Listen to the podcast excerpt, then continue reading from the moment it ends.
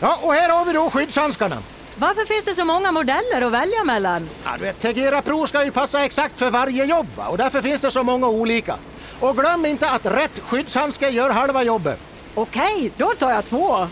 Tegera Pro, skyddshandskar för yrkesproffs. Just nu får du extra hjälp att välja i butik. Hej och välkomna till Sanne och Svensson, Expressens podcast om svensk hockey, där vi fokuserar på SHL och hockeyallsvenskan i synnerhet. Det är jag, Sanne Lindström, med dig, Johan Mr Madhawk Svensson. Jajamän, nu ska vi äntligen komma igång med det här. Ja, hur, länge, hur länge har vi pratat om det här? Ja, det är länge nu. eh. Men nu är, det, nu är det läge för att köra igång någonting. Det känns som att eh, det känns som när vi pratar varje vecka så, Mm. så känns det som man vill ha någon form av utrymme och få prata mer om olika grejer. Så känslan är att vi, vi behöver det här utrymmet. Ja, det, finns, det finns ju inget roligare än att prata hockey och få göra det i en podd också eh, med lyssnare. Vi tänker ju en gång i veckan kommer vi släppa en podd här och vi vill gärna ha feedback från er så kontakta mig på att Sanne Lindström på Twitter. Och jag heter då Mr Maddock på Twitter så att eh, vi kommer ju förhoppningsvis då skicka ut någonting till, eh, till er eh, då när det börjar bli dags för inspelning att man kan skicka ut och eh, om det är några snackisar, några frågor eller någonting som ni vill att vi ska ta upp och det är vi väldigt noga med att ni ska vara med på det här.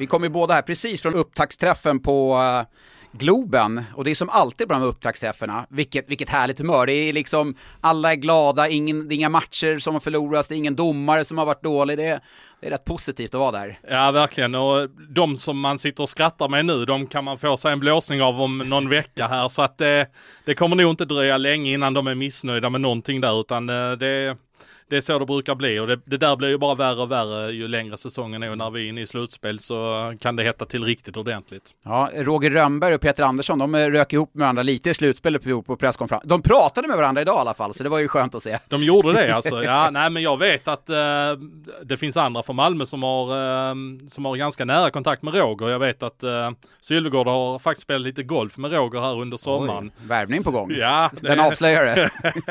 Nej men de, eh, det finns ju någon form av kontakt, det finns ju någon form av respekt liksom sinsemellan. Även om de kan gnabbas, så är det ju. Men eh, jag måste säga att upptaktsträffarna, det har tagit ett steg i rätt riktning i alla fall. Jag minns min första upptaktsträff som jag var, då var på Finlandsbåten. Eh, det var 2003 tror jag det var, eller 2004. Eh, då åkte man Finlandsbåt i två dagar. Det var väldigt positiv stämning den första dagen och sen efter den första kvällen, dagen efter, så var det rätt, ganska många trötta eh, ansikten där. Men eh, det har skett åt rätt håll för det var mm, det var trevligt, men det var, kunde bli ganska stökigt också på de där båtresorna. Det var nog tur att inte Instagram och Snapchat och det här eh, fanns på den tiden. Man har ju hört oj, oj. ganska mycket stories från det och det finns ju stories, alltså det räcker om man tittar tillbaka på gamla försäsongsturneringar och sånt så har man ju sett eh, spelare och ledare sitta och eh, ja, rent ut sagt råkröka på eh, kvällar innan det är dags för match dagen efter. Och, eh, Tänk om man visste det när man var liten grabb och sprang på Kringelkuppen i Scania-rinken. Det var det största. Det var så stort att få gå där och man visste att de kanske, ja, kanske bra att man inte visste så mycket. det, de här försäsongsturneringarna har ju faktiskt i princip försvunnit mer och mer. Alltså de, de finns inte så mycket. Det var ju Mästarkuppen i Norrtälje som var väldigt het förr och, och sådär. De, de här försäsongsturneringarna har ju nästan upphört helt, tyvärr. Ja. Ja vad kan man säga från upptaktsträffen då, förutom att alla var rätt positiva och glada? Det jag noterar om man nu ska dra en grej lite snabbt är ju att, eh, att Djurgården, alltså ja, att, de, att de, anmärkningsvärt. Ja, att de tippas av, eh, av media så pass högt. Alltså, jag tyckte de stack iväg ganska rejält på den här stapeln. Det var nästan, nästan 25% var av de journalister som hade röstat som trodde på Djurgården. Ja, nu eh, säger min huvudräkning att, eh, att det var runt hundra stycken som hade, eh, som hade röstat. Det är Mm. därför att eh, det fanns ju tre klubbar som hade fått en röst var eh, och de hade ju 1,14 procent. Ja, du var bra på huvudräkning. Ja, du var snabbare än mig. Ja. Ja, men ska vi ta Djurgården då? Vad, är det en guldkandidat eller vad kä- känner du? Ja men det tror jag, alltså de har ju en väldigt bra backsida. Eh, Riktigt det, bra. Det är det jag känner, att det är ju Mm. där det kommer sticka ut ordentligt för Djurgårdens del. Ja, centersidan också. Alltså när jag ser på, på ett lag så brukar jag ofta bedöma centrallinjen, alltså backar och centrar. Och ser man centersidan där med Jakob Josefsson, Sebastian Strandberg som var så ruggigt vass i slutspelet i fjol. då Haga, ny från Mora som går som center. Och så Och har du Kalle Östman. Kalle Östman som känns som en ny Sebastian Strandberg på något sätt som skulle kunna ta det steget också. Ja, men det är nog det så Djurgården tänker för att eh, det har jag varit inne lite grann på här att eh, Sebastian Strandberg han kommer nog, han kommer skena iväg rätt rejält nästa gång det ska förhandlas. Eh, han sitter kanske på en lön på en 50-60 ja, du vet ju vad alla tjänar i SHL nu. Ja, vi kan återkomma Ja, till det det ska kanske. definitivt göra. Eh, men det känns ju som att Kalle Östman, har ju den, de förutsättningar som Strandberg har lite grann, att han kan faktiskt gå lite längre ner i laget till att börja med, anpassa sig till ligan, anpassa sig till spelet och sådär. Eh, Det tycker jag är en styrka hos, eh, hos en center då. Men du, du gjorde ju lite hockeybolag i fjol, eller hur? Hockeyallsvenskan också. Stämmer. Hur bedömde du Kalle Östman då i Västerås? Jag tror jag skrev någonting med att det här är en eh, begränsad spelare som inte har lyckats eh, tidigare i Hockeyallsvenskan. Han hade varit i Västervik Ja. och Pantern och eh, kanske inte riktigt fått den speltiden som han då fick i Västerås och han blommade något helt otroligt. Mm. Fast jag, jag kan bara tycka att det är ganska kul när man får fel på det hållet. Det är underbart. Alltså det är ju det, är det det handlar om på något sätt, just få den där utvecklingen. Men Djurgården, det är också, frågetecknet är ju som, som jag känner, det är ju på målvaktssidan. Är Niklas Svedberg en ny Adam Reideborn om vi får använda det som måttstock? Om man nu ska blicka tillbaka på Adam Redeborn så kom han ju till Djurgården Stukad. ganska stukad. Han hade ju inte alls gått speciellt bra i Modo och Ramlat han, ut hade också, Modo eh, trillat ur där. Ja, Visst hade de det. Mm. Han hade nog skrivit på för Djurgården redan innan det. Så att jag är inte säker, men vi vet ju om att Svedberg har en väldig kapacitet. Ja, ja, alltså för ett år sedan, om vi, hade, om vi hade fått till den här podden för ett år sedan så hade vi stått och hyllat värvningen av Timrå, eh, av Niklas Svedberg. Men nu också Djurgårdens försvarsspel kontra det försvarsspel som Timrå hade i fjol, det kommer ju vara alltså milsvis skillnad. Det kommer ge eh, Svedberg bättre förutsättningar. Definitivt och eh, han känns ju som en väldig humörsmänniska också att eh, om det går lite bättre så, så blir han mer harmonisk och sådär. Så att jag, jag tror, och han vill ju nog visa väldigt mycket att, att det här var en tillfällighet som var förra säsongen. Han har chansen att komma hem till Stockholm, spelar kanske inte på lika dyrt kontrakt nu. Nej, Eh, har inte den pressen. Ja, press, press kommer han ha i Djurgården, som ett, alltså han förväntas ju, eller förväntas vara ett topplag. Men jag, jag förstår vad du menar, men ja, det, det, det är väl det frågetecknet man känner. Men Djurgården har byggt ett riktigt bra lag och ändå ser du de senaste åren hur mycket spelare man ändå har tappat. Och likväl får man in, och nu har vi inte ens, ja, vi har inte ens pratat om Patrik Berglund än och vilken, vilken vass värvning. Ja men det är det ju. Alltså om eh, Berglund har den nivån som han trots allt har visat under flera säsonger i världens bästa liga så, så eh, borde det ju vara ett jätteförvärv men det kanske får ta sin tid. Det är den känslan jag har också. I fjol så hade vi Jakob Josefsson uppe på scen just på den här upptaktsträffen och jag kommer ihåg vi intervjuade honom och jag fick en känsla så här att jag vill själv gå ut och spela för ho- hockey, för Jakob Josefsson, det är så kul, jag har aldrig känt sån här glädje, det var så länge sedan och det är bara kul att få ut och träna. Lite den känslan fick jag när jag pratade med Patrik Berglund också, han var så här, alltså här laddad, är han- jag kan inte minnas sist jag var så här laddad. Och det är ett positivt tecken för att, menar, han, han lämnar under Buffalo, det är ett steg ner i SHL, det är enorma krav han kommer att ha på sig. Och ändå att han känner den här att jäklar vad kul det ska bli. Ja, nej men det är klart att han, han ska ju ha krav på sig. Och där finns ju andra stjärnor i Djurgården som kanske inte har lyft på det sättet. Alltså en sån som Niklas Bergfors kommer med jätteerfarenhet. Han är ju inte en jätteframstående spelare i Djurgården. Nej. Sen är inte han lika meriterad som Patrik Berglund givetvis, men det finns ju ändå lite sådana spelare som kanske inte har lyckats så väl som man hade förväntningar. Nu ska jag inte säga att Andreas Enqvist inte har lyckats för att han var jävligt bra när han Riktigt spelade. bra. Mm. Han var ju riktigt, riktigt bra, men det har ju inte gått som Djurgården ville direkt eh, med tanke på med historiken med hjärnskakning och allting. Nej, nej trå- tråkigt. Men tänk dig den här kedjan då. Jakob Josefsson, Patrik Berglund. Vem tänker jag? Ja, du tänker på 88 02 Ja, Alexander Alex- Holtz. Ja, men vore det inte helt underbart om man fick den rollen och spela med de två innan då Emil Bemström eventuellt kommer tillbaka från Columbus. Ja men så är det, alltså eh, det kittlar ju riktigt ordentligt Mm. att tänka att han får spela som 02 med de två. Mm. Alltså vilken utveckling han har möjlighet att ta och jag tycker han har redan visat här Mm. under eh, Champions Hockey League att där finns ju något alldeles extra i den killen. Men det blir de här, just de här spelarna som kommer upp då unga, det är något speciellt. Det, alltså, vi kommer prata om, om 30 år kommer vi prata om, kommer du ihåg Rasmus Dahlin den säsongen, Elias Pettersson? Det här kan ju vara säsongen vi pratar om. Kommer du ihåg Lukas Raymond i Frölunda, Al- Alexander Holst? Det ska ju bli, ja, ruggigt kul att följa de unga spelarna. Ja verkligen. Nu, nu tror jag att Holtz har en lite större chans än uh, Raymond att få Mm. spela eftersom Frölunda har ett ganska tjockt lag uppe på sin spets så att säga. Verkligen. Så att uh, Holtz, uh, och i och med att han är högerfattad, vilket kanske är lite bristvara i Djurgården, så kommer han ju få en jättechans här nu i alla fall till Bemström kommer in som uh, du säger. Lite roligt där med Bemström är att uh, om man nu tittar tillbaka till ett år tillbaka i tiden, det här med getingbetyg så Ja. var det, jag ska inte namnge honom, men det var en kollega till mig som uh, satte en geting på Emil Bemström som senare, um, Vann skytteligan. ja, Men eh, för att ta den kollegan i försvar så var det väl ganska rättfärdigat. Alltså han, ha- Emil hade inte någon supersäsong med Leksand. Han var bra, men ingen trodde ju på den utvecklingen. Men det härliga med det här, spelare, det minns jag själv när jag spelade. Man bryr sig inte om getingarna. Men man, den här bilagan kom, man öppnade den direkt och satt och tittade. Va, fick jag bara tre år? Eller fyra? Jag fick ofta fyra eller fem. Ja, såklart du fick.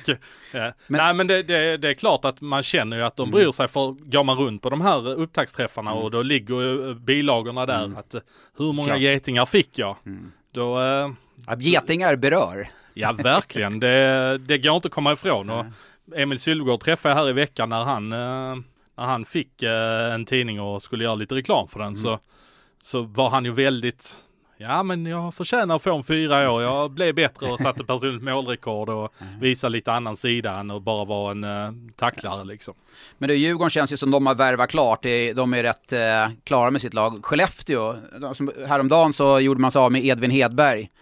Kommer man, alltså Erik Forsell, sitter han med armarna i kors och förlitar sig på det här laget? Eller, det känns som man måste värva eller? Ja men definitivt sitter han inte med armarna i kors, det gör han inte. Jag, jag, jag träffade Erik, jag pratade faktiskt i telefon med honom i förra veckan också, då när Edvin hade eh, fått lämna. Eller om nu Edvin valde att gå själv för att få lite speltid. Skellefteå stod inte i vägen, det är väl snarare så det var. Men eh, nej, han medgav ju att eh, att det- de kommer ju ge sig ut och värva. Och så var jag på honom lite grann, det finns väl inga svenska spelare nu. Och så, då var ju min baktanke lite grann att om han hade sagt att han, jo men det kan finnas någon svensk, då kanske jag tänkte att Alexander Bergström skulle kunna vara aktuell eftersom han fortfarande inte har gjort klart med någon klubb. Men eh, nej, han medgav att det, det kommer bli tufft att hitta en svensk spelare och då får han nog gå på en import. Ja, det är rätt riskabelt att gå in i säsongen. Det spelar man ju CHL och så gå in i SHL med, med så pass tunn forwardsuppsättning som man ändå har. Alltså de har 12 forwards plus Albin Sundsvik då, som, ehm, som är, tillhör juniorerna egentligen. Och det räcker med en skada så måste du börja nalla på eh, juniorlaget ännu mer. Och jag frågar honom, ja men har ni några sköna 01 och 02 och sådär? Och då, då sa han då att ja, men det kommer en generation med 02, 03, 04 kanske. Men lite men- unga ännu. Ja, precis. Då ska du till en jättetalang, typ Holtz och Raymond för att du ska vara 02 och kunna spela med galler i den här ligan nu.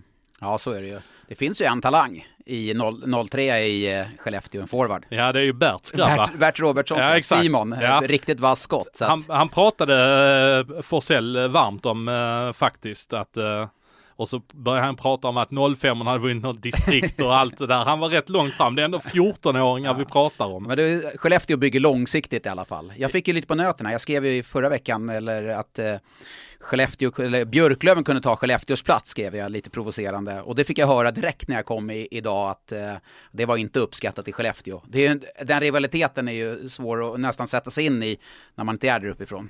Nej men precis, det är, eh, det är verkligen rivalitet och eh, där är, man ser ju även om de inte har spelat i samma serie på en 10-12 år någonting nu så är det ju ändå en Hata Björklöven-flagga som cirkulerar på ståplats. Det, det där sitter i verkligen hos fansen även om Björklöven egentligen inte utgör något större hot för Skellefteå idag. Jag var roligt, jag pratade med Oskar Möller just om det. Eh, han var ju på upptaktsträffen idag. Då mötte de Luleå en fredag och så Björklöven en lördag. Och när han gick på stan då den veckan så sa han Luleå, det spelar ingen roll att gå där. Men Björklöven, ni måste vinna över Björklöven. Det säger, man tycker, vi målar ju upp liksom Luleå och Skellefteå som en superrivalitet. Men det är ju ingenting mot Björklöven mot Skellefteå. Nej, verkligen inte. Och det är en sån som Oskar Möller vet ju om det. Alltså han är ju egentligen stockholmare och kommer dit. Det där har han ju fått lära sig väldigt tidigt. Om jag får säga en grej till angående Skellefteå och, och det här tunna lagbygget så ska man också ta i beaktande att det kommer ett JVM.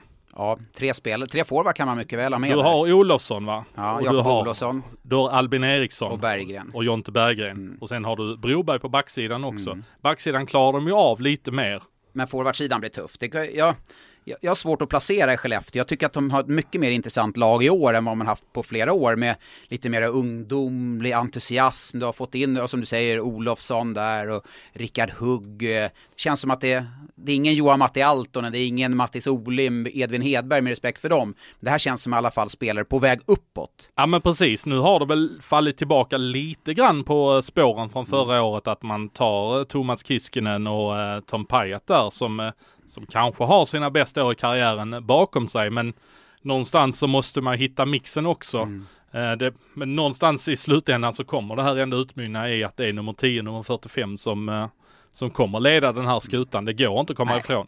Nej, men så här är det, det som jag känner mer och mer, att de lagen som går in i säsongen med en fulltalig trupp, alltså inte behöver jaga de här värvningarna under säsongen, det är ofta de som blir framgångsrika. Nu värvade Frölunda visserligen tre backar i fjol, men alltså ändå att man har den här bredden redan inför säsongen för att jaga spelare, du vet när alla jagar spelare framåt januari, februari, alltså det- det, det är inte lätt att fynda då. Nej men till Frölundas försvar så ska jag ändå säga att jag tycker aldrig Frölunda hamnar i en situation där de var desperata. Precis, exakt. Utan de kompletterade Jakob Moverare som egentligen var bara en, en utfyllnads utvecklingsback då. Och David Prins var ju ett byte som man liksom Mot fick, fick lite på halsen och nu var ju Prins jättebra.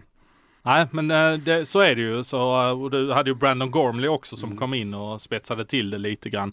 Men jag såg inte riktigt att de hade behovet av Gormley förrän han var där och var en del av det. De hade ändå Genoway och de hade väl, eh, jag vet inte om Sigalet, spelade där också. Mm. Men det blev ju kanske lite avlastning inför en tuff period med CHL och, och slutspel och allting. Och det bevisar ju också i slutspelet hur starkt behov de var, till exempel av David Prins.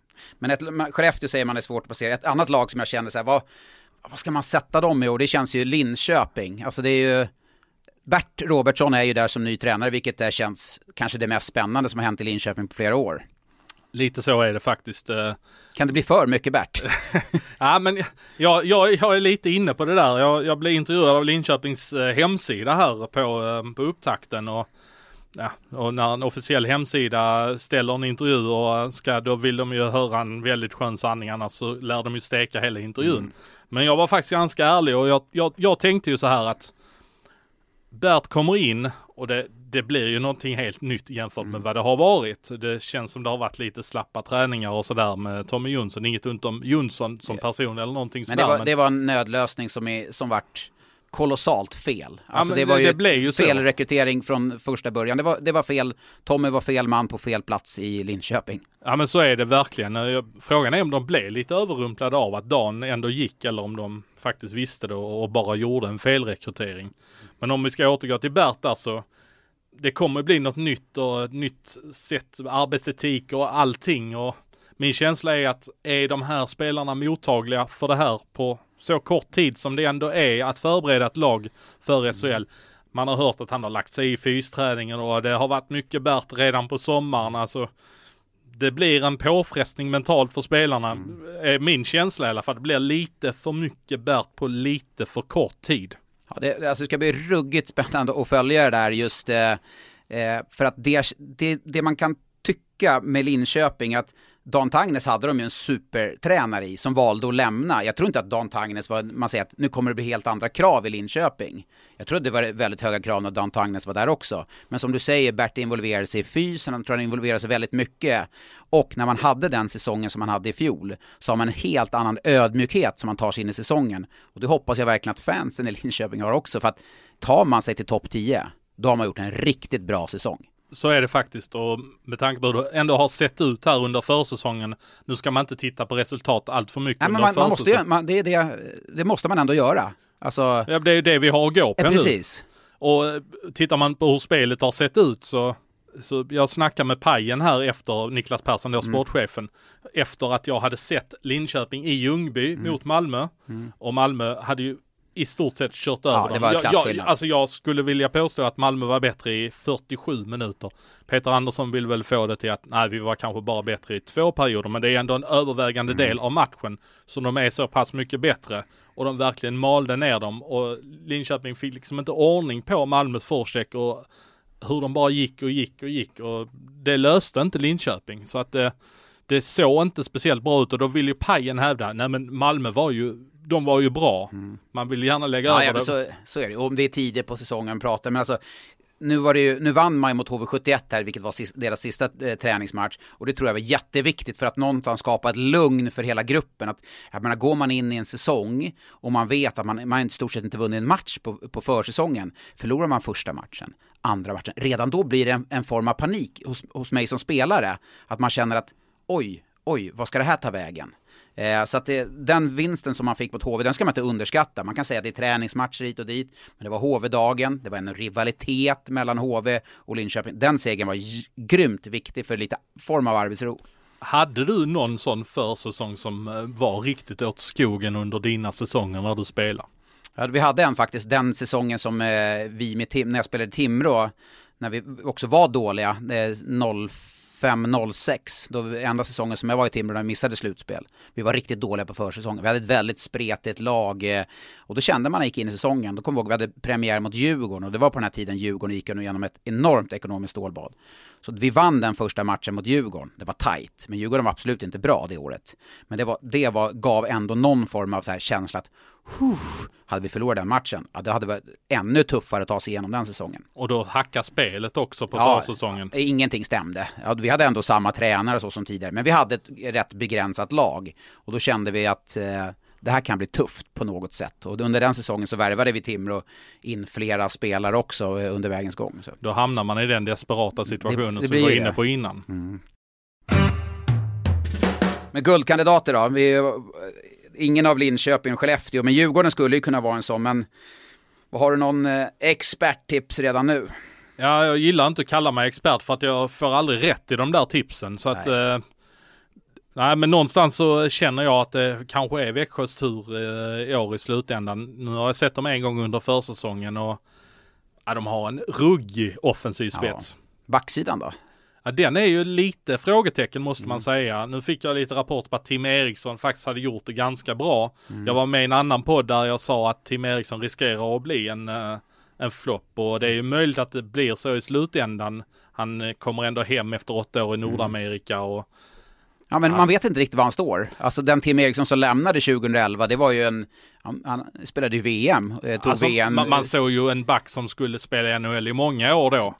Men eh, det har ju inte alls gått som eh, förväntat där borta utan han har ju verkligen hakat i. Han var ju på väg hem till SHL för två säsonger sedan och men då fick ju de svenska klubbarna nobben för att han eh, för att han ville verkligen ge Nordamerika en chans. Men eh, det, det har liksom inte lyft ändå. Man kan säga att han har, han har inte gett upp i alla fall. Om det är NHL-drömmen eller om han har trivts väldigt bra i USA så har han inte gett upp i alla fall. Det finns ju de som har valt att åka hem bra mycket tidigare från farmarligan. Ja, det kan man lugnt säga. Han eh, får man verkligen säga att han har gett det chansen. Men eh, frågan är om han nu hittar dit igen. Det är väl ändå lite tveksamt. Ja, eh, mitt guldtips då om jag får, får sätta ett och det är ju såklart väldigt tidigt men eh, jag trodde inte på Frölunda i fjol men det gör jag definitivt i år. Eh, tycker man har ett, egentligen ett bättre lag i år än det som vann guld i fjol och det jag kan inte minnas sist ett lag var så förskonade från spelarförluster, eh, alltså ett guldlag som Frölunda varit i år. Alltså om man ska titta på spelarförlusterna så är det väl eh, av de som kostar pengar så är det ju eh, Genoway, Mm. Sigalet och eh, JG kostar ju faktiskt en hel del pengar också. Ja, Johan även om- Gustafsson Ja, ja. Mm. även om Mattsson nu tog över som en etta och vilket Mattsson är nu från start och det kan jag tycka blir rätt intressant. Var hamnar Mattsson när han bara inom citationstecken har Niklas Rubin att tampas med och inte JG? Eh, Det finns ju kanske få ställen som det är så tufft för en målvakt som i Göteborg faktiskt. Är, han var ju en rejäl hackkyckling här, Johan Gustafsson. Då fick ju Johan Mattsson liksom komma lite, låg i bakvattnet och kom in och spela bra. Men det var ofta, när JG kom in och Johan Gustafsson så var det, gjorde en dålig match så var det han som fick skit. Nu är det ju Johan Gustafsson som har vunnit allt som Frölunda har vunnit så är det Johan Gustafsson som har stått CHL-finaler, kommit in i SM-finaler. Men det, det är som du säger där, Mattsson blir en, eh, en helt annan press på honom i år än, än tidigare. Samtidigt har han ju faktiskt visat vilken kapacitet han har så att eh, det, jag, jag tror att det kommer gå ganska bra och Rubin, eh, där finns ju verkligen någonting hos Rubin och Ja, de är jobbar- väldigt nöjda, de pratar väldigt gott om honom. Ja men det kan jag förstå. Alltså jag har ändå sett honom lite grann där i Tingsryd när han kom fram där och han var riktigt bra i Hockeyallsvenskan och eh, får jobba lite grann och komma lite harmoniskt på hemmaplan. Det verkar inte som han trivdes jättebra där uppe i Norrbotten i Luleå så att eh, jag tror att, eh, att han faktiskt kan ge Mattsson en ganska Hej, Synoptik här. Visste du att solens UV-strålar kan vara skadliga och åldra dina ögon i förtid?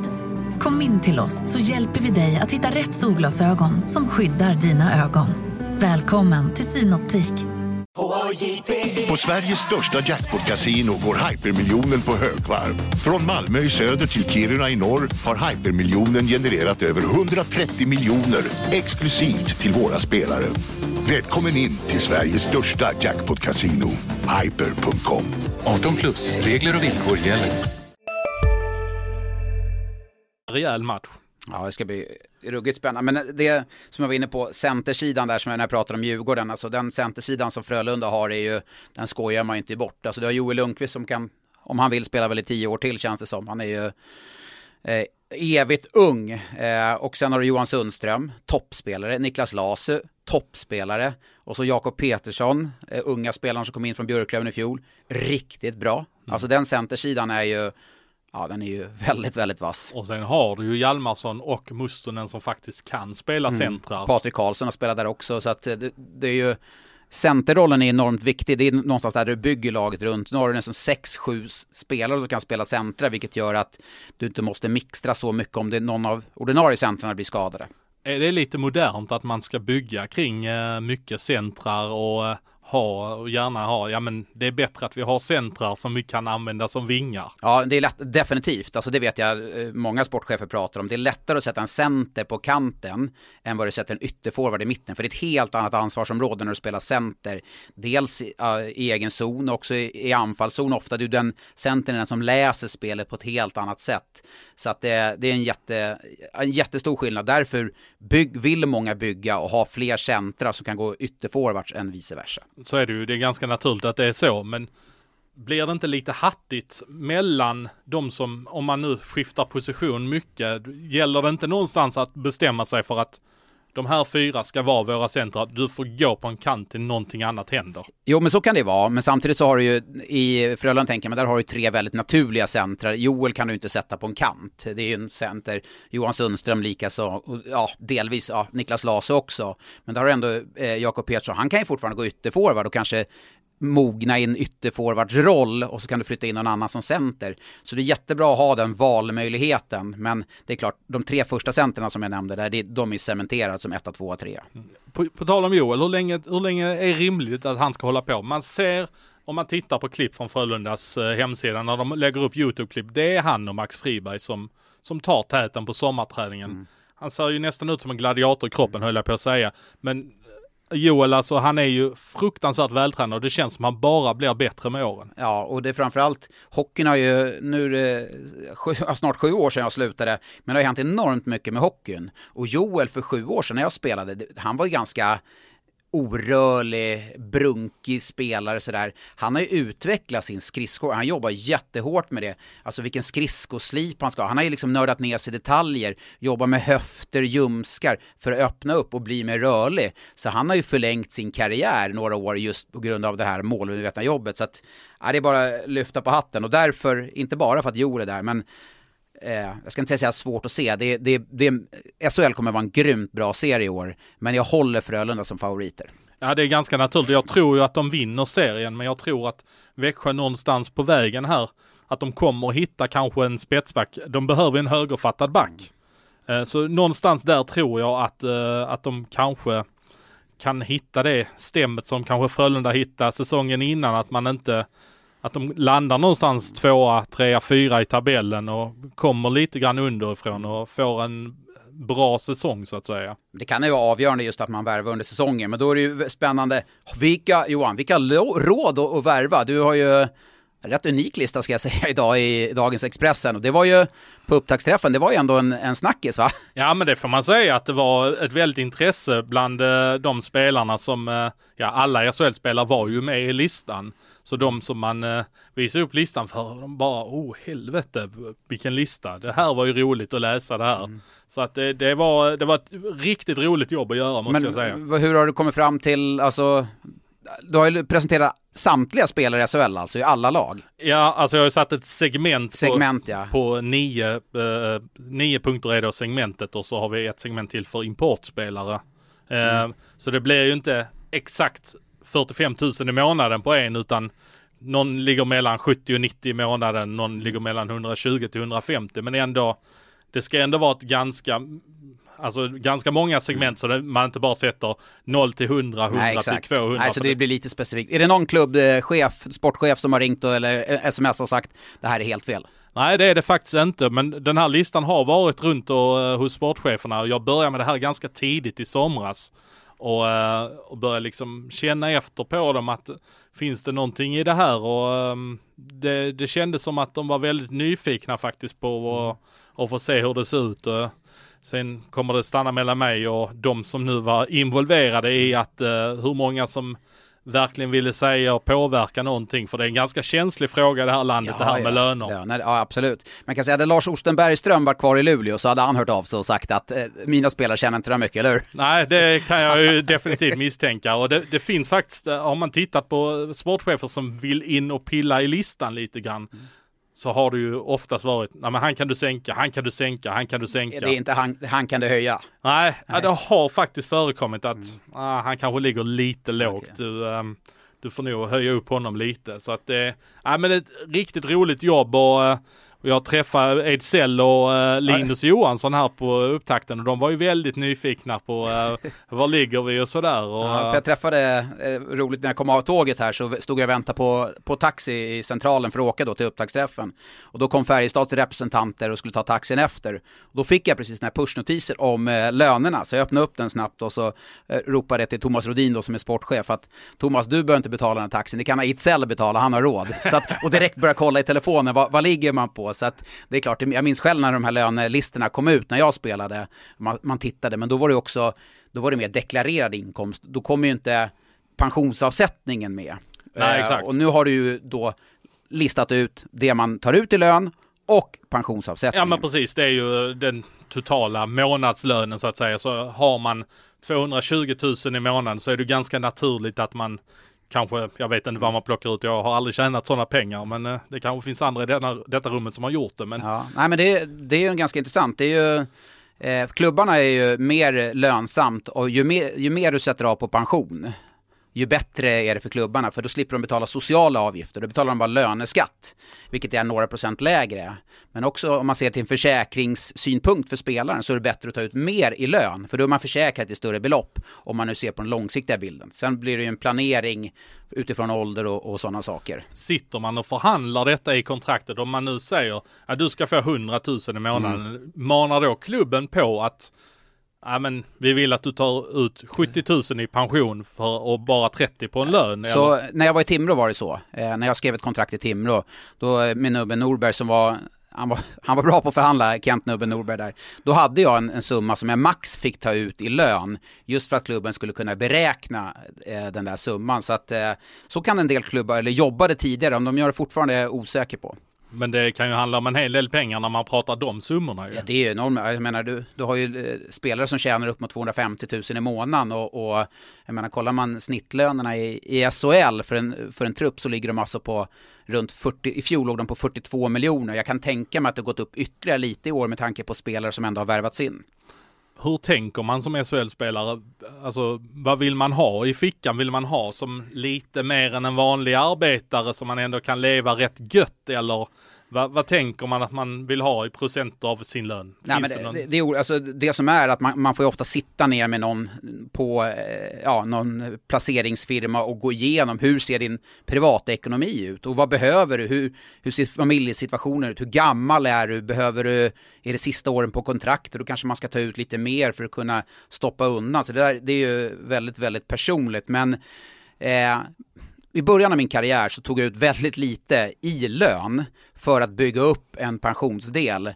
Vilket man kan då ta, börja ta ut den dag man slutar som är på ett fördelaktigt sätt. slutar som i att du fick sluta när, nu vet jag inte exakt hur gammal du var för... Ja, 32 var jag. Du var 32 ja. ja. Kunde du börja ta ut det? Ja, då kunde jag börja- ta ut. Men då, eh, lyckligtvis för min del, så kom jag in på, på de här eh, banorna eh, Eh, så att jag behövde göra det. Men det är någonting som jag lever av idag, eh, att ta ut min pensionsavsättning. För att man har gjort bra investeringar, så det där är jätte, jätte förmånligt. Om man säger att man inte, alltså att man måste åka till Schweiz eller KL för att tjäna pengar, absolut, för att tjäna nettopengar. Men spelar du SHL i tio år till exempel, då kan du vara ekonomiskt oberoende för att ta ut pensionsavsättning resten av, eller ta ut, kan ta ut 37 500 i pensionsavsättning resten av livet. Mm. Och Ja, det men brukar man ha så ungefär, så 10 år i SHL beroende på vad man tjänar, men då brukar man säga att, att eh, det är en, liksom en eh, tumregel som man pratar med investerarna om att då kan du ta ut 37 500 i stort sett resten av ditt liv. Och det gäller även för, nu ska jag inte säga att, det är, eh, att han är underbetald på något sätt, men typ Erik Josefsson som ändå kanske har en lite undanskymd roll i Växjö har fått han har nog inte de största höjningarna varje år. Gäller det även för den typen av spelare att man kanske kan leva ganska hyggligt efter sin Det kan karriär? man definitivt göra. Du ska säga att du ska ha ungefär 10 miljoner på, på den pensionsavsättningen. Eh, och det låter ju som enormt, det är jättemycket pengar. Men du kan ju inte ta ut de pengarna på ett bräde, utan det blir ju som en lön som du kan ta ut. Vilket gör att du kan anpassa dig till, akklimatisera dig till ett annat jobb där du får kanske mindre betalt, jobba halvtid eller någonting, plugga eller vad det nu må vara det- den dagen du slutar. För att det, det som vi ser på den här listan, hockeyspelare tjänar jättebra pengar. Det är ingen snack om den saken. Men också så är det en kort karriär och då måste man ta vara på det som kommer under morgondagen. Det vill säga sätta undan i pensionspengar, vilket är jätteviktigt. Men nu när man ändå har satt de här lönerna eh, och jobbat mycket med det här och nu är det ju sju år sedan du la av. Är det inte dags att du lägger korten på bordet? Var tjänar du bäst och vad tjänar du om vi pratar SHL nu? Ja, men eftersom du är, eh, du får väl kalla dig expert på det här i alla fall. Vad, vad, vad skulle du tippa på att en brunkarback eh, som jag låg på? Ja men du var ju ändå en landslagsback. Mm. När blev du landslagsback? Du var med i VM 2005 va? Ja, lockout-säsongen satt jag eh, på att spela någon match bara, men jag var med i den truppen i alla fall. Eh, och kom in på tryout i Timrå. Eh, Var det samma säsong eller? Nej, 2002, 2003 var min första säsong i Timrå och då tjänade jag 30 000 kronor i månaden eh, från Timrå via en tryout då. då. Mm, precis, och så fick du då jobba upp det här kontraktet och så blev du en landslagsman 2005. Så det ska ändå till ett par förhandlingar innan du börjar komma upp i nivå. Så om vi tittar kanske på när du la av då, då är vi på 2012. 12 ja, precis. 12 och då hade du ganska bra kontrakt i Färjestad antar jag eftersom du hade kommit hem från Schweiz va? Mm, Ja, då var man ja, så var det ju. Jag hade eh, från Kent Nubben Norberg när jag lämnade Timrå så hade jag eh, ett bud och sa till Nubben till mig att det här är, du får inte en krona mer i Timrå. Och då skulle jag acceptera det budet, men då precis kom det eh, erbjudande från Schweiz, vilket var en dröm för mig att spela i. Eh, så var jag ett år i Schweiz och mitt första bud när jag skulle komma hem, då var det 60 000 mer i månaden från Timrå än det Nubben hade gett som maxbud. Oj, Eh, Jag vet inte om det var där det började barka för Timrå rent ekonomiskt, men eh, det var inte Nubben som var sportchef då. Det var ju jättefint att få det ett fint löneerbjudande där. Men eh, men då, då hade du redan bestämt dig för Färjestad då på något sätt eller? faktiskt var det så här, på den här tiden pratade man om Europa. Det var liksom alla pratade om Europa. Du måste, spela, alltså du måste gå till en klubb som ska spela i Europa. Timrå skulle inte spela i Europa. Eh, pratade med eh, ja, olika representanter från olika klubbar. Det kommer att bli en Europaliga. De här och de här klubbarna, det var ju Färjestad, Linköping, HV, eh, Djurgården, eh, Frölunda och, eh, Malmö också. Det var storstadsklubbarna som skulle bli Europa. Och då kände jag så här, jag vill ju vara med på den resan. Så då, var, då stod det faktiskt till slut mellan Timrå, Djurgården och Färjestad. Fast jag valde Färjestad eh, just för att få chansen att vinna, men eh, ja, nu har jag slingrat mig bra där. Ja det har du. Nu har, har vi inte kommit till sak men du sa att jag skulle gissa på vad du, Ja. någonstans vad du, om vi nu ska gå efter den här tabellen som jag satt upp så skulle jag ju antingen sätta in det i segmentet 150 till 200 eller 200 till 250. Någonstans där kommer jag ju landa. Men Sen är, jag tror att du landar någonstans på antingen över 200 eller under 200. Du, du, du landar, där känner jag att det, är, att det är de pengarna vi pratade på den tiden för en brunkare eller vad du nu vill kalla det. Nej, men jag, jag, fick ju, eh, jag fick ju också betalt lite för att jag var en person som man kunde bygga laget kring just, eh, var en bra ålder, eh, skulle vara en av ledarna, en ka- kapten och så. Jag tjänade inte 200 000, men eh, jag var en bit lite, lite under där, så att eh, det var mitt överlägset bästa kontrakt i Sverige. Men det kanske inte folk tror, jag valde mindre betalt i Färjestad för att få chansen att vinna än vad jag fick i andra klubbar. Så att, eh, men det, man, jag, är inte, jag är inte för att lönerna ska vara offentliga. Jag tycker, jag tror, att ingen mår bra av det egentligen, för det, löner sticker i ögonen på, på, på folk. Och så fort man börjar prata nu om man ska ha 10 miljoner spår, oj oj oj säger folk, de tycker liksom att det blir liksom, jag tror inte hockeyn mår bra av att ha offentliga löner, även om det är lätt att säga att ja, det vore jättebra offentliga löner. För att alla vet, agenter, spelare, man vet vad de andra tjänar. Det är inte så att man inte pratar om de här sakerna omklädningsrummet. Man har koll på vad de andra tjänar, vilket gör att när han sen själv går in i en förhandling så vet agenten vad de andra spelarna har. Så det är någonstans offentliga löner sinsemellan. Inom den lilla kretsen Lite känns så. det som att det är så. Men sen fick ju Färjestad en väldigt bra avkastning för de fick ju NHL-avtal på både Klebom och ehm, och, Ja, det var- och, Brodin, det, Ja, det det, det får de ju tacka dig för helt och hållet. Ja, eller? det vet jag inte. Men det var någon som skämtsamt sa att ska man gå upp i, i Färjestad och spela så måste man gå via, via mig i tredje backpar eller någonting. Jag spelade med Brodin och, och Klevbom och Nygren och Grundel de här när de kom upp första matcherna. Och det var ju de, det var kanske roligast under sista, sista åren när man spelade just de här unga spelarna som kom upp. Det var ju, ja, man kände sig ung eh, i, eh, igen. Det var eh, roliga år. Ja, lite mycket snack om löner, kanske snö oss in oss på det. Det var ju trots allt dagens snackis. Men eh, om man ändå stannar va- kvar där, har Oskarshamn några pengar kvar eller? Har Daniel Stolt förbrukat budgeten nu när han har varit tvungen att sparka, eller gör sig av med tre spelare? Ja, du vågar inte säga sparka nu eller? Eh, jo, det kan jag väl göra. Ja, jo, men ah, jag var ju kanske hård mot eh, Daniel här. Han, vi skakade hand idag och han tyckte nog kanske att jag hade varit lite hård mot honom. Jag tyckte det var väldigt dålig rekrytering alltså av eh, Stolt. Jag förstår att Oskarshamn har en mindre budget. De, kanske, de kan inte gå på toppspelare, de får kanske gå på lite chansningar. Men det var rent ut sagt dålig scouting om jag pratar om Jake Newton och David Goodwin. För jag ringde angående framförallt Jake Newton till en kollega eller en gammal eh, backkompis till mig i Finland som sa att han ska spela en alpliga på sin höjd. Han kommer aldrig kunna spela i Finland, han försökte i fjol, det går inte och definitivt inte i SHL. Och då ringde jag ett samtal. Eh, då kan man undra hur vilket jobb Stolt har gjort. Och ska man lyckas nu som Oskarshamn, då måste man ju vara extremt noga med värvningarna. Du har pratat karaktär, vilken typ av människa det är, kanske ännu viktigare än hur de är på isen för att få det här lagbygget som gjorde dem framgångsrika i fjol. Så att, nej, rejält underbetyg till Stolt. Går det inte att vända på det ändå någonstans också? Att Stolt ändå visar en handlingskraft här, även om det förmodligen kostar honom pengar. Jag kan ju tycka att att han har gjort ett ganska stort avtryck här nu. Och, Ja, vi snackar ju om honom, alltså- ja, ja, men så är det ju. Vi snackar om Oskarshamn och, eh, och det är lite rock'n'roll över det. Att eh, det kommer spelare in och ut och det är någon på tryout och nu ska vi testa eh, Rock Tikar där. Och, på en tryout och se om hans fys håller och lite sådär. Så att jag kan ju tycka att det är ganska roligt ändå. Det blir ju mycket för oss att snacka om och sen eh, Sen är, finns det ett par intensiva supportrar som tycker till att vi Ja. är för negativa och sådär kring Oskarshamn också. Jo men alltså det, det får man all respekt för, men bara för att göra klart alltså, vilken resa de gjorde i fjol. Det är superkul att de är där uppe. Jag ska ner eh, till Oskarshamn deras hemmapremiär mot Leksand. Det är inget uttal om det. Det är ju skitkul. Alltså det är den här, äh, jag är uppvuxen med Huddinge i mitt hjärta. Det är den här man drömde om när man själv växte upp. Och nu är Oskarshamn där uppe. Men då måste man ändå, alltså bortsett från det, man måste vara så extremt noga med värvningarna. Och det är alltså att, han- att den är handlingskraftigt, absolut. Det är liksom istället för att sitta på några tröttgökar som man inte kan använda. Men då måste man ändå ha en större dialog liksom med agenter runt om, spelare som har sett de här spelare på ett tydligare sätt. Och då hade man inte, då hade man inte värvat Goodwin och Newton framförallt.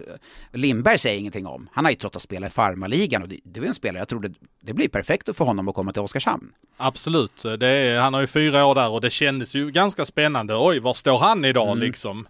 Eh, Men eh, sen kanske det här visar lite grann stolt. Han var värvad som, eh, som sportchef för ett allsvenskt lag, skulle ta steget från division 1, har gjort ett jättebra jobb i Vimmerby. Och sen så helt plötsligt så har han gjort resan från division 1 till eh, SHL som sportchef över natt känns det som. Ja, absolut. Han satt och körde en gammal Saab, eh, vad heter de, eh, gamla klassiska Saab-bilar och, och sätter sig i en Porsche helt plötsligt. eh, Och liksom, det är svårt att, det är en enormt stor skillnad liksom från Vimmerby till Oskarshamn i SHL liksom. Med all respekt för Vimmerby, men liksom nu, nu, nu pratar vi en nivå där han har en lönebudget på 28 miljoner, vilket inte är med SHL-mått mycket. Men det är ju en enorma pengar för en klubb som Oskarshamn. Alltså de landar ju någonstans på runt 10 miljoner. De förbrukar nog inte 10 miljoner förra säsongen och då får man ju vrida och vända på varenda krona. Samtidigt är det ju så att om man nu ska värva spelare som kanske håller lite SHL-klass som är beprövade. Till exempel Johannes Salmonsson som ändå gjorde en ganska okej säsong i Timrå. Jättebra säsong gjorde han i Timrå. Ja, och han har haft lite problem med skador men visar nu att när han har gjort den här höftoperationen att han faktiskt var att räkna med. Jag, jag trodde ju Salle var att han var körd. Ja, det, alltså. det trodde nog de flesta och han själv inkluderat tills han fick tag på den här äh, mirakeldoktorn där i Tyskland. Ja innan, precis, det var äh, någon eh, doktor där i München som han betalade upp ordentligt för Ja. att han skulle fixa det. Det kanske var hans livsinvestering. Ja, han förlängde ju sin karriär och ja, det är klart, eh, han var vä- väldigt bra i, i Timrå fjol och han har varit med på en nykomlingsresa så han blir jättevärdefull för, för Oskarshamn och det tycker jag, det är en bra värvning man gör där. Det är liksom det, är- det är en smart värvning, man väntar in ganska sent, det kanske inte behöver bet- eller betala över sommaren, kanske ett kortare kontrakt. Så det, det tycker jag är en bra värvning av eh, Daniel Stolt. Ja, man får ju säga att eh, Daniel Stolt, han har gjort en ganska stark eh, rush här nu på slutet eh, med då, tog in Niklas Hart och Johan Alm som ändå kan SHL och Ja. ändå en stabil defensiv back. frågan är om Alm kanske är den viktigaste värvningen av dem. Ja, det, det kan det nog vara. Framförallt för, för att få stabilitet framför eh, Tex Williamson och Fredrik Pettersson Wenzel så, så kommer det bli jätteviktigt. När Alm kom hem till Skellefteå så kändes ju det som en jättevärvning för Skellefteå. Ja, han har haft eh, väldiga problem med en hand, nästan som är nästan stelopererad. Det är få som faktiskt vet om det. Så att vilket gör att det hämmar ju hans spel med puck lite. Men spelet utan puck och det fysiska närvaron så är, så är Alm jättebra. Så att nu kommer han också få en eh, väldigt mycket större roll i Oskarshamn. Då kanske han växer med för att ta ytterligare det klivet som han kanske inte har gjort i Skellefteå de senaste åren. Jag pratade med Oskar Nilsson på upptakten och det är ju en man som eh, verkligen kan sätta färg på SHL som inte har varit där tidigare och han, han var ju helt på det klara med att eh, vi, vi, ska spela, vi ska spela slutspel och vi ska, så bara, ja men om, om ni nu ska göra det, vilka fyra lag ska ni då ha bakom er? Han kom till tre lag innan. Ja, det kanske blir lite svårt ändå. Ja, men alltså här handlar det om eh, kort och gott, alltså klarar de sig kvar, det är ju det är eh, fokus. Oavsett vilk, på vilket sätt man klarar sig kvar så är det det som gäller för Oskarshamn. För att på sikt kunna bygga Alltså ännu bättre organisation och ännu bättre lag. Kanske vara ännu tidigare på spelarmarknaden för att göra de här fynden. Så att eh, ja, jag ser fram emot den eh, nästa tisdag när jag ska få åka ner dit och kommentera. Det ska vara ett våldsamt tryck. Jag har aldrig varit i Oskarshamn faktiskt. Eh, så att det ska bli kul. Genom åren så är det ju faktiskt många större lag då som har kommit ner och halkat ur i SHL som har kommit till Oskarshamn och faktiskt fått en chock av hur det är att komma dit och spela. Framförallt när det börjar bli lite kallare Okej. ute, lite glashala vägar. och Patrik så. Berglund, Jakob Josefsson kommer ner där en tisdag i, i november. Det, då, man hämtar inte poängen liksom. Det, det är en sak som är säker. Jag vet att du skrev det under tidigare här i augusti. Nej, absolut inte. Utan eh, det, det, kommer, det kommer krävas mycket. Men det krävs verkligen att man kommer vara, behöver vara påkopplad när man kommer dit. Det var första avsnittet. Ska vi eh, liksom sätta punkt där för, eh, för det här avsnittet och blicka framåt? Ja men det tycker jag och eh, vi är väl ganska så överens om att vi har en ambition att köra detta en gång i veckan nu och, Mm. och verkligen som vi sa här i början involvera läsarna eller lyssnarna ska man då säga. Det tar lite tid att Mm. Ja, komma exakt. igång med vi det är här. nybörjare på det här. ja. Nej men kom, kom gärna med feedback, åsikter och så. Ni når ju mig på att Sanne Lindström på Twitter. Och mig når ni då på att Mr Maddock i ett ord då på Twitter och vi kommer skriva i, eh, i eh, ja vi kommer dra igång kanske varsin tråd eller någonting eller att en gör det då Mm. på Ja, när vi nu avser att spela in. Vi har väl någon form av ambition att, att dra igång detta. Dr- kanske dra igång veckorna med det här. Mm. Att vi snackar upp lite vad som har hänt under föregående vecka Ja. och helgen. Och, Ta avstamp framåt och det tänkte vi nästa avsnitt här. äh, Då är det ju Hockeyallsvenskans upptaktsträff på, eh, på måndag. Då släpper vi en podd då och så pratar vi lite mer, fokusera på Hockeyallsvenskan. Vilka är det vi ska Eh, se upp för där och vilka lag är det som kan hota då? Kanske Oskarshamn i ett eventuellt kval. Ja men precis och det finns ju många klassiska klubbar där som har mycket fans och som jag tycker är jätteintressanta att prata om och det, det, det är ju kanske de här spelarna som vi i framtiden kommer få se i SHL så att det jag, jag, jag ser jättemycket fram emot den allsvenska säsongen och det är jag som har gjort betygssättningen i magasinet inför allsvenska delen så att ja, jag tycker, eh, jag tycker allsvenskan den, den ska vi verkligen värna om.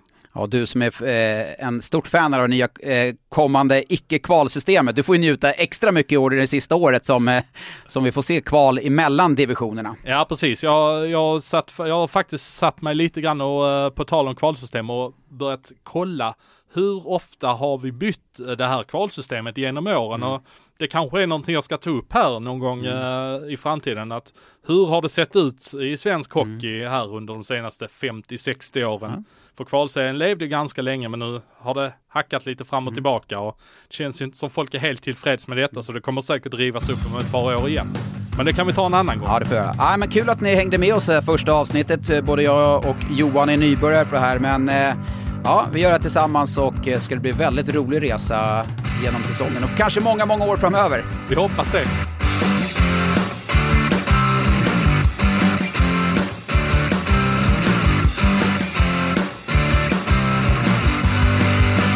Du har lyssnat på en podcast från Expressen. Ansvarig utgivare är Klas Granström. Just nu pågår vår stora season sale med fantastiska priser på möbler och inredning. Passa på att fynda till hemmets alla rum, inne som ute, senast den 6 maj. Gör dig redo för sommar. Välkommen till Mio. Upptäck hyllade XPeng G9 och P7 hos Bilia. Våra produktspecialister hjälper dig att hitta rätt modell för just dig. Boka din provkörning på bilia.se xpeng redan idag. Välkommen till Bilia, din specialist på X-peng.